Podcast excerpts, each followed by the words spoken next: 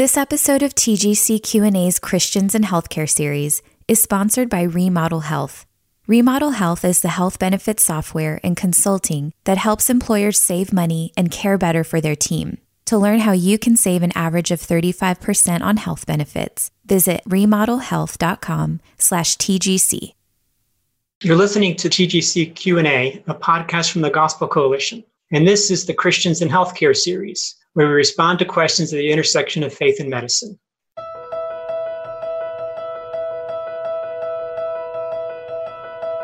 My name is Bob Cutillo, and I'm a family physician, have been one for quite a few years, uh, mostly serving underserved populations in urban America and Africa as a missionary. Most recently, I have been teaching medical students at the University of Colorado School of Medicine. I've been teaching pastoral and chaplaincy students at uh, Denver Seminary. And I'm the medical director of St. Benedict's Health and Healing Ministry, which is a outreach to underserved populations, especially the homeless. And apropos to our conversation this morning, in 2016, I collaborated with the Gospel Coalition and Crossway to publish Pursuing Health in an Anxious Age, which will be quite pertinent to the questions that I'll be answering today, or at least responding to. So the questions that I'm going to be responding to, we've received from you, and um, these are very good questions, ones that I have wrestled with for years. So in that light, um, they're not questions where I'm going to have a simple true false answer for you or even an ABCD, but try to give you um, things to reflect about because really these represent ongoing challenges, these questions. They're, they're profound questions that we must face uh, with ongoing prayer and relationship with the Lord. So, with that in mind, let me start reading some of the questions. There's three of them that I'm going to respond to today and see if we can give some reflections that will help you in your thinking of these important matters. So, the first question is What are some signs that I've made an idol out of pursuing health or having good health? So, for that question, I'd like to give you three things to ask yourself to try to help process um, that question because it's a very big one. It's easy to make an idol out of health uh, because it's such an important thing. It's such a thing that we value so much. It's something that we really want and desire greatly. So it can easily become an idol. So the first question I'd ask you, and this is pretty much checking on your attitude. And the question I ask you is Am I considering my health as something I have, as something I possess, like it's, a, like it's mine as a possession? Because if you begin to think of it that way as a possession, then you begin to delude yourself into actually believing you can control it. And so, really, the attitude question is Am I considering health as a possession, or do I realize from a Christian perspective that it's a gift? Now, if you're considering it as a possession, um, some of the ways you'll see that working out is you engage in efforts to be healthy, thinking that you will surely be successful if you're only diligent in carrying them out, which gives you the distinct sense that if you do the right things, you can control your health. So if you find yourself thinking that, that's a, that's a question you need to ask yourself Am I thinking I'm controlling my health? And then, of course, when you are healthy and you have that attitude, you feel that you're only getting what you deserve. So instead of being thankful for your health, you're more expecting things to turn out well. And when they do, you're not grateful. You're just satisfied that you've been duly rewarded for your efforts. And I think that a lack of gratitude for any measure of health you have, when we realize that it's a gift given by God and fragile and fretful and not easy to have, then if you think you have it and you own it and you control it, that's a big warning sign. One of the signs of also would be, and I've seen this in many of my friends, is being surprised when you get sick. Like, oh my goodness, why am I sick? Instead of realizing that sickness is a part and parcel of our lives and uh, it's not something we control. So if you find that every time you get sick, you're shocked at it, that may be a sign that you're thinking you have your health in control. And then one last subtext of this first question you're asking yourself is health a possession or a gift? If you're thinking it's a possession and you're trying to control it, I often see people, Christians included, depending way too much on healthcare and medicine to save you. So in this day and age, medicine has so much to offer. And thank God that we are living this age where we have so much good medicine that we can depend upon. It's so much that has been done to reduce the ravages of sickness and uh, the dangers of death. But if you find yourself believing all the promises that medicine is making to you, as if they can bandage all your wounds, and you depend upon them, and really expect them to be your savior, that's another sign that maybe you're trying to possess your health instead of be thankful for it. Now, the second question I ask you to add, ask yourself when you're wondering if you might be making an idol out of health is Are you pursuing health as an end in itself or as a means to an end? And that's a really important thing because health is such a good that we can make it a primary good, but it is not a primary good. It's always a secondary good. And as Christians, it's always meant as a way to glorify God. So if we're not using it as a means to an end, but as an end in itself, then we are in danger of idolizing it. And I think when you see people trying to be healthy, whether whether it's the way they eat or the way they exercise, or you go to a gym or you go to a bike path and you're exercising, you can't tell from that well, the way that person is exercising whether they're pursuing health as a means or an end. You can't tell from the actual activity. It's re- more the spirit in what you're doing it.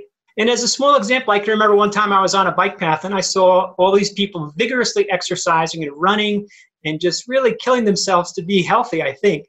And then I saw this man riding by in his bicycle and he had one of those trailers behind it. And you know how the we, many of the young families have their little kids in the trailers, like two or three years old. But this one was different because there was a nine-year-old child in there, a nine-year-old child who's much heavier. And when I looked and saw it, was a nine-year-old child with cerebral palsy. And this man was bicycling this nine-year-old child around the bike path. And I know for his case, he was pursuing, he was being very healthy. He was probably getting more healthy than anybody there. But I knew that he was doing it with a different end in mind to serve his neighbor. And so think about whether you're pursuing health as a means to an end, that we receive health as a gift. We nurture health not to own it or possess it or to have it as an end, but as a way for us to live faithfully and give glory to God. So that's another question. And then the last question I would ask you if you are trying to discern whether you're getting too tied up in pursuing health is are you exceedingly worried and anxious about your health?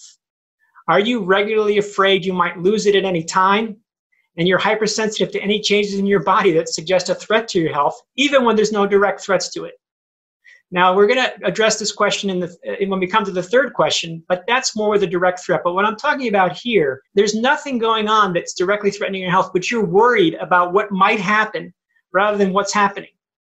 And over the 30 plus years that I've been a physician, I've met more and more people coming to see me, not because there's anything wrong with them, but because they're afraid of what might be wrong with them or afraid of what might happen. In fact, some people have even called it pre traumatic stress disorder instead of post traumatic stress disorder. Even before anything happens, we're worried about what might happen. And, you know, the scripture gives us great, great wisdom. Of course, Jesus knew it when he said, Who can add even a single hour to your life by worrying? And in fact, the paradox is the more you worry, the less healthy you are. So, in fact, worrying about your health is only going to make you less healthy. I think probably in summing up this question, one of the things that underlies it is I think Christians in our society have lost a Christian view of suffering. That we're so uncomfortable with it that we seek to avoid it at all costs, when sometimes it's the only way through which God leads us into a deeper relationship with Christ. I think of a quote from a Christian writer of the last century. She said, The extreme greatness of Christianity lies in the fact that it does not seek a supernatural cure for suffering, but a supernatural use of it.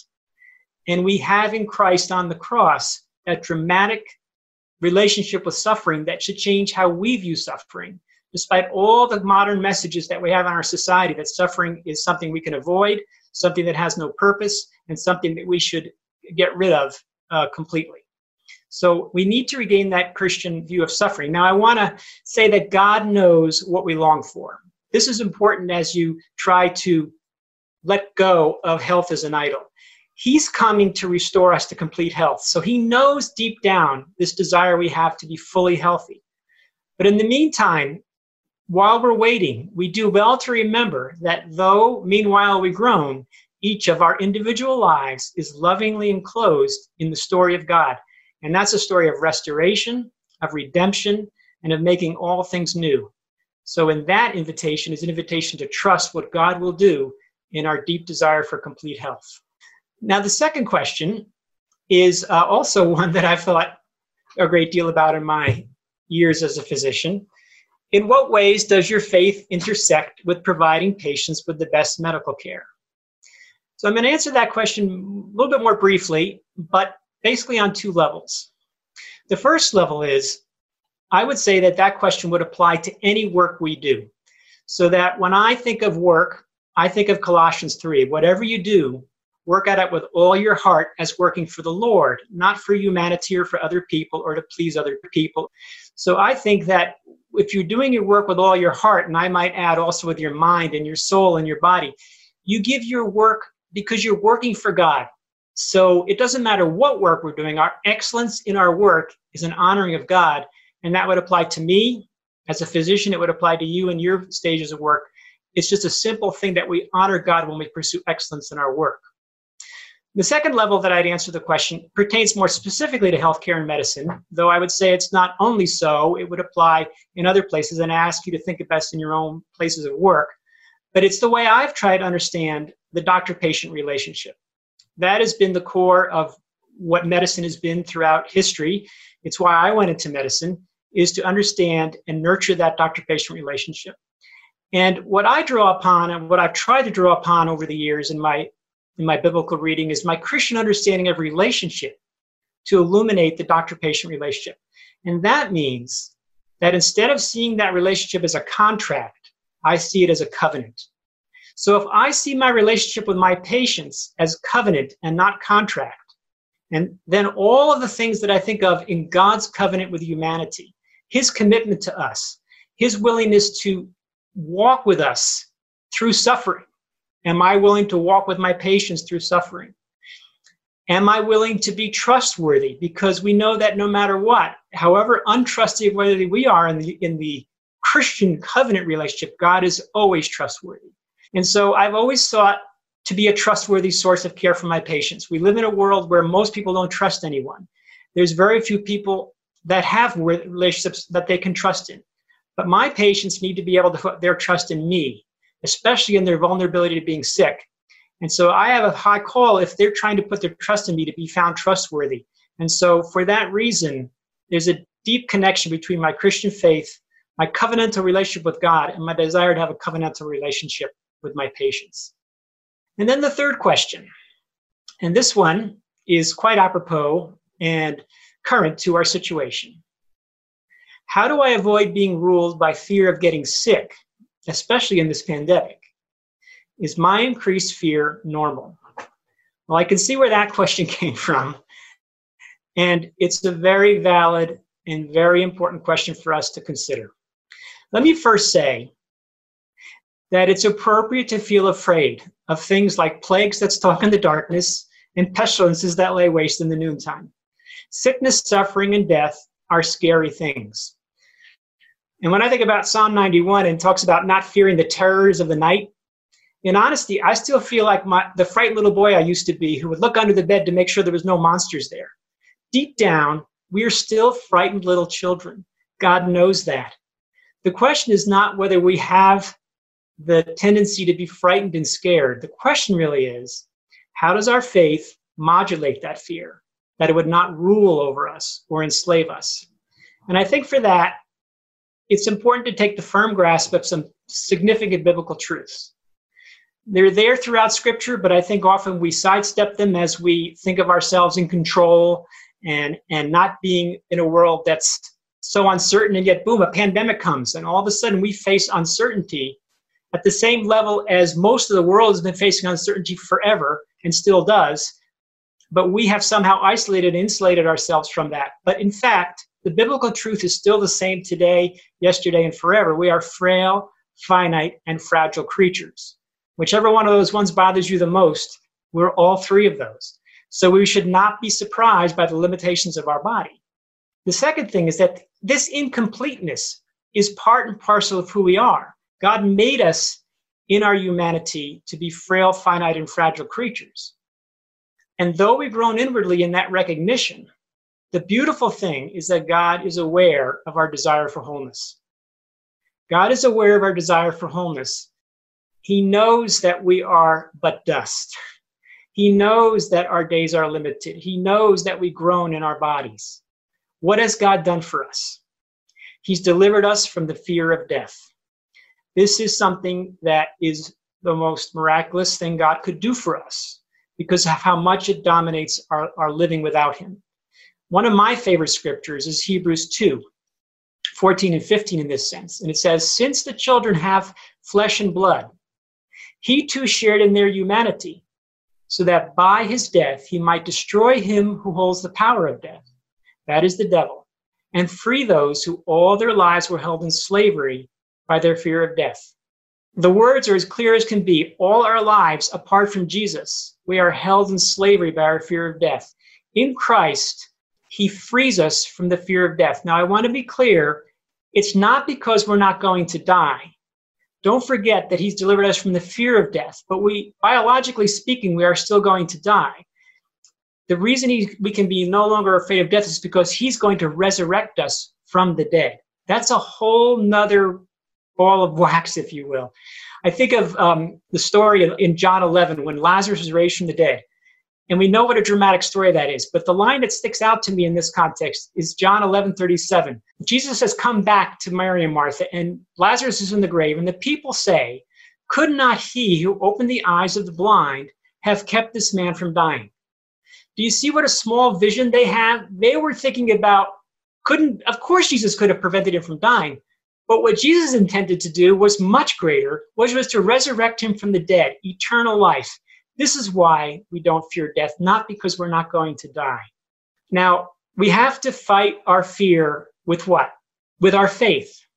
It's our faith in what God will do that can deliver us from the fear of death. I think that sometimes we wonder what's the opposite of faith, and we think it's doubt. I think the scripture says the opposite of faith is fear, and that it's faith that can dramatically alter our fear and as we respond to this question. I think of uh, a couple of passages in the, in the New Testament of healings where Jairus, who was the synagogue ruler, and his daughter was sick and actually finally died. But on the way, Jesus says to Jairus, Don't be afraid, just believe. Another story is when the disciples are in the boat and Jesus is asleep miraculously at this at that one end. And the storm comes up. And they're scared as can be. And Jesus says to them, Why are you so afraid? Do you have no faith?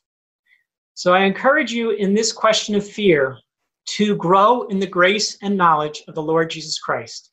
Our faith in Him, in what He has done for us, is the way that we can modulate the fear that is a part of all of our lives because really deep down, we're still those frightened little children who are afraid of the monsters under the bed. As we close, I want to just be very careful to say in this day and age when you ask Jesus to come into your life, and when you receive him and he begins to live in you, he delivers you from the fear of death, but that should never turn into any form of arrogance. And I think that there's sometimes when people think that they have been delivered from death and they're Christians, that they get a superior attitude to other people who are still struggling under that shadow of death. So it should never turn to arrogance. And I think maybe the best way to end this conversation is to illustrate that this principle with a person because it's someone that I have thought of and admired for years, and I think illustrates this idea of how do we receive this deliverance from fear of death and enter into life with it in a humble way. It's a doctor that um, in Africa, it was he was in northern Uganda during an Ebola crisis about 20 years ago. His name was Dr. Matthew.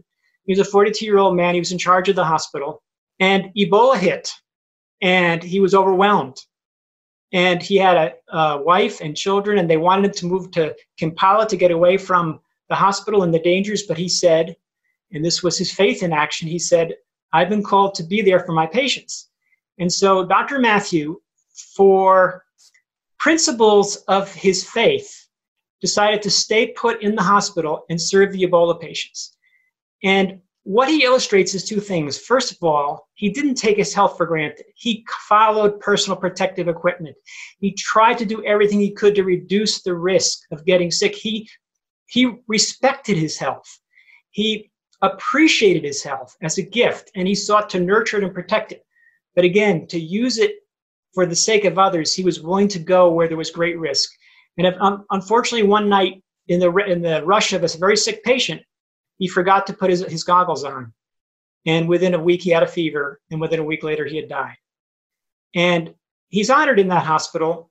And I only bring him up here to honor the principle that if we are truly to live without fear of death and not be arrogant, but to instead live humbly and respectfully, we will live sacrificially. And that's when we see someone living humbly and respectfully and sacrificially, then we know that they're walking in between, both respecting and cherishing their health as a gift, but not trying to protect it and own it or control it.